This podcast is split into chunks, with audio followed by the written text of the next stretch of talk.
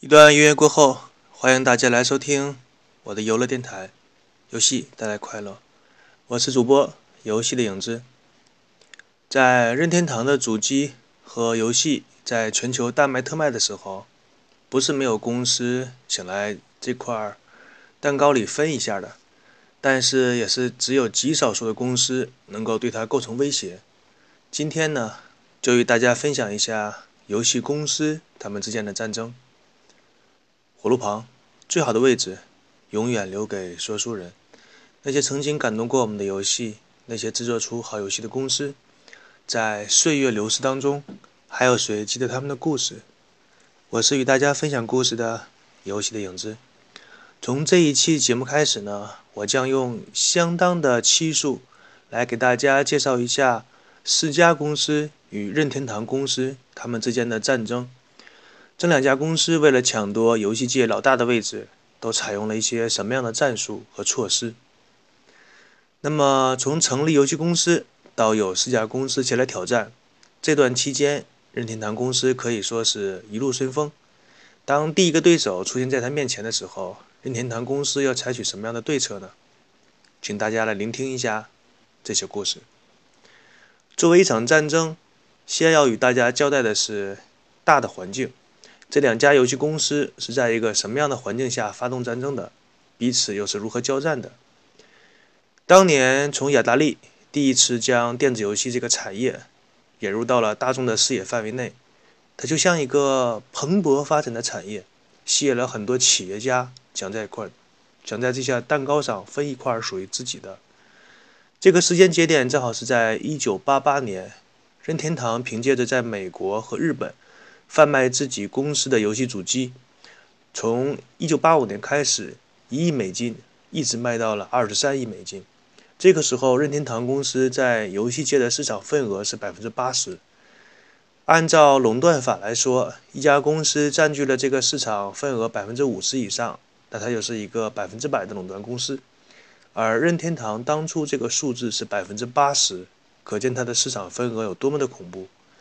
由于美国是刚刚经历过雅达利的震荡事件，这个创伤对美国来说还是记忆犹新，所以当初有很多评论家怀疑游戏市场是不健康的，是是否能够有长长久发展的那样的潜力，是秉着一个怀疑的态度。有很多销售商甚至不愿意投入资金，害怕自己的财产像打水漂一样有去无回。那么时间到了1988年，美国的商业周刊。对任天堂在美国大卖特卖自己的游戏和主机，对这样一个市场氛围的现象做出了如下的评论。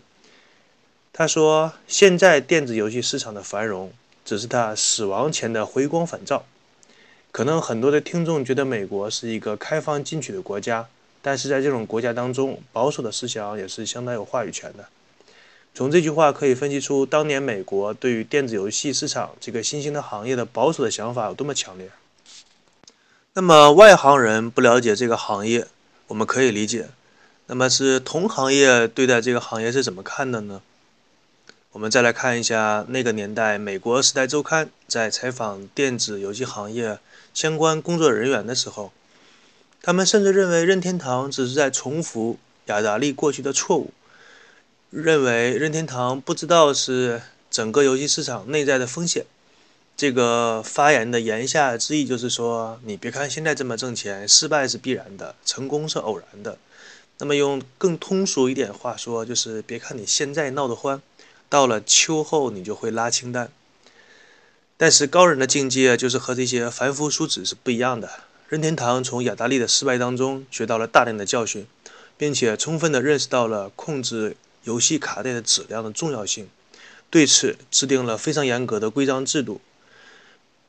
依照这样的制度，创造出了质量封条技术，使游戏市场逐渐走向了成熟，制定了行业的标准，在业界确立了任何一家公司都无法取代的地位。与此同时呢，正当任天堂公司在高歌猛进的在游戏产业里扩大自己的市场占有率的时候，有一位记者采访雅达利的一个管理人员。说，你看现在任天堂这生意做得多好，一年比一年挣钱，你怎么看这个现象呢？问他，你是不是觉得现在游戏业已经好转了？你们公司要不要重新再发展一下？毕竟雅达利当初那么辉煌。结果那位雅达利的主管是这样回答那个记者的：“他说，我们雅达利公司不会选择在一个再次萧条的市场上过度的发展。”这个主管的言下之意呢，就是说游戏业的萧条也是必然的。现在的利润和蒸蒸日上的数据都像海市蜃楼一样，说没就没，歘。他的这个说法就像是股市当中所有的股票往上涨的时候。有一个人就一直在唱衰，说股票一定会落下来，但是他却没有在股票上涨的时候挣到一分钱，不知道他这样的做法是聪明还是愚蠢。一场战争打响之前，大的外部环境向各位的听众介绍完毕。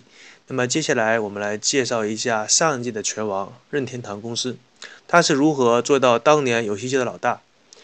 关于任天堂发展的历史，我在自己的电台节目前已经向大家详细介绍过了，在此不重复。在这一次游戏大战当中，我们来说一下任天堂是如何做到避免了雅达利当年的那种失败，并且从中吸取了教训，开发出了自己一套游戏行业规则。首先，任天堂严格的控制游戏厂商生产游戏的数量。那么，萝卜快了不洗泥嘛？你的游戏生产的数量越少，游戏厂商就会把一款游戏做得越精致、精雕细琢，质量也就会提高。越是高质量的游戏，就越能保证受到玩家的欢迎，也会让玩家掏钱购买，这是一个良性的循环。那么，要如何保证一盘卡带的游戏质量呢？任天堂官方开发出了自己的质量封条，并且把这个封条贴在了所有符合它产品质量的产品上。那个时候，玩家只要看到了这个封条，就说明这个产品的质量是信得过的。记得以前在中国的八十年代的时候，会有一个什么国家免检产品这样一个概念，在自己的产品上放一个像奥运会奖牌一样的东西，像什么省油、不油产品。那个时候，我们作为消费者，只要看到这样的产品，就知道它是质量有保证的，想都不想，你掏钱购买就可以了。在当时的游戏界，任天堂也做着类似的这样的东西。玩家只要看到贴有任天堂质量封条的产品，就不会去怀疑它的质量。也一旦出现了什么问题，或者玩家在购买之前有什么疑问，这要怎么处理这样的事情呢？任天堂还向玩家群体公布了他们的热线电话，所有的玩家都可以打这个电话来咨询任何跟游戏产品有关的问题。当然。官方也配备了耐心的客服人员进行详细而又正确的解答。不知道当年那么火爆的什么八零零、四零零电话是不是都跟着任天堂公司学习的？这就不得而知了。这样做的好处呢，是不仅解决了客户购买前的疑虑，而且还让客户享受到了周到的服务。这样在下一次也让客户再次购买产品，埋下了一个良好的种子。间接的也培养了客户对任天堂产品的品牌的忠诚度。有相关的数据曾经统计过，从任天堂设立这个游戏热线电话，一直到一九九三年，这个热线电话总共处理过的次数有八百万次，接触过的客户达三千万次。这个数据是来自于美国的标准普尔行业调查，在一九九三年公布的数据。可见，一个老牌的厂商想做完、想做到完善的售后服务，是需要付出多么大的努力和工作量。所以说，一些游戏厂商可以做到百年老店，不是没有道理的。在做了这么多期和任天堂有关的节目之后，就会发现，任天堂公司从1889年在日本东京都创立起来这个品牌之后，真的是一步一个脚印，踏踏实实的发展。每次遇到问题，就会想方设法的把那个问题解决掉。很多评论家都在说什么百年老店的底蕴，大概指的就是这一类的东西吧。任天堂在那个年代就是凭借着这样完善的售后服务，来创造出自己的品牌价值，开始累积了自己游戏库里的软件数量。在挣到钱之后，还为他的游戏提供着广告方面的支持。毕竟知道人的越多。来购买你这个产品的人也越多，这个是千古不变的定律。随着任天堂在股票交易所上市，那么迅速累积了大量的资金，然后是任天堂快速发展的期间，那是在1985年到1994年，他在全世界卖出了一亿多台印有自己品牌的游戏主机和将近八亿套的游戏软件。即使是到了90年代，任天堂依然可以说是电子游戏行业毫无争议的王者。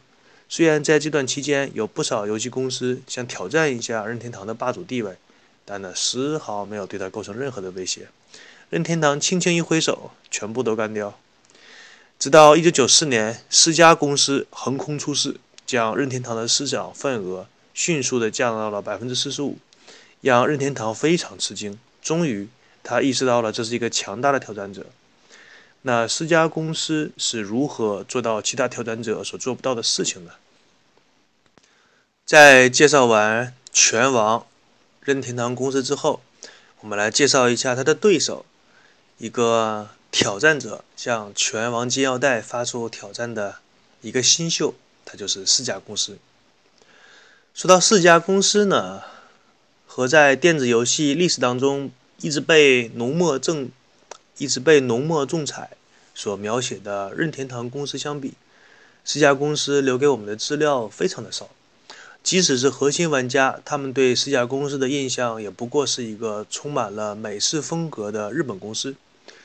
那么，就让我们来看一下，这是一个什么样的公司，是由谁在一个什么样的契机创立的这样一家公司。像其他向任天堂发出挑战的挑战者都被任天堂公司纷纷斩落下马之后，为什么只有十家公司，它真正的让任天堂第一次发现自己遇到了对手？现在，我亲爱的听众，让我们把手机的时间设置回一九五一年。地点我们锁定在东京，那个年代正好是美国全面占领日本，在日本本土建立了自己的军事基地，所以在这样的环境下，有两个美国人，一个叫做罗曼德·里马瑞，另一个叫做理查德·斯图亚特，这两个人看准了商机，开始进口自动点唱机来供应给那些美国在日本的军事基地里的那些士兵。让他们的娱乐生活变得丰富多彩一些。由于这些军官和士兵，他们的工资是由美国政府来出钱，所以他们富得流油。在这样的金主面前，这家公司很快就扩张了自己的业务，并且一点一点地把自己的生意做到了跟游戏进口方面有关的东西。在这个期间，这个公司还制定了自己的口号，就是“服务和游戏”。这也成为了四家公司后来一贯的口号，一直延续到他退出硬件的行业。随着公司不断扩大，这一家公司与另外一家公司叫做罗森事业公司，他们进行了合并。一下呢，这个公司就成为了在这块市场上强有力的一个竞争的公司。所以，他从美国进口来的机器和质量，发现逐渐的价格不太满意。所以他们决定，反正我们公司这么强，我们就自己生产吧。这个其实还是挺有想法的。要知道，原来你只是做的一家代理公司，结果你对代理的商品不满意，然后你就自己去生产。这件事情放在现在几乎是不能想象的，因为各个行业现在已经趋向于固化和分工明确。要知道，一家波音747需要 N 多个国家才能合作生产出来的。但是在那个蛮荒的年代，你可以做任何你想做的事情。首先，这家公司收购了一家日本的代理工厂，就像中国的富士康一样。于是，他们就开始自己制造自动点餐机和打孔机，并且在这条流水线上，所有的产品都印上了 SEGA 的标志。这是英文 Service 和 Games 的缩写，这也是四家公司名字的由来。这家公司是如何从弱到小、由大变强的呢？我将在下一期的节目当中与各位听众分享。谢谢大家收听我的电台，祝大家笑口常开。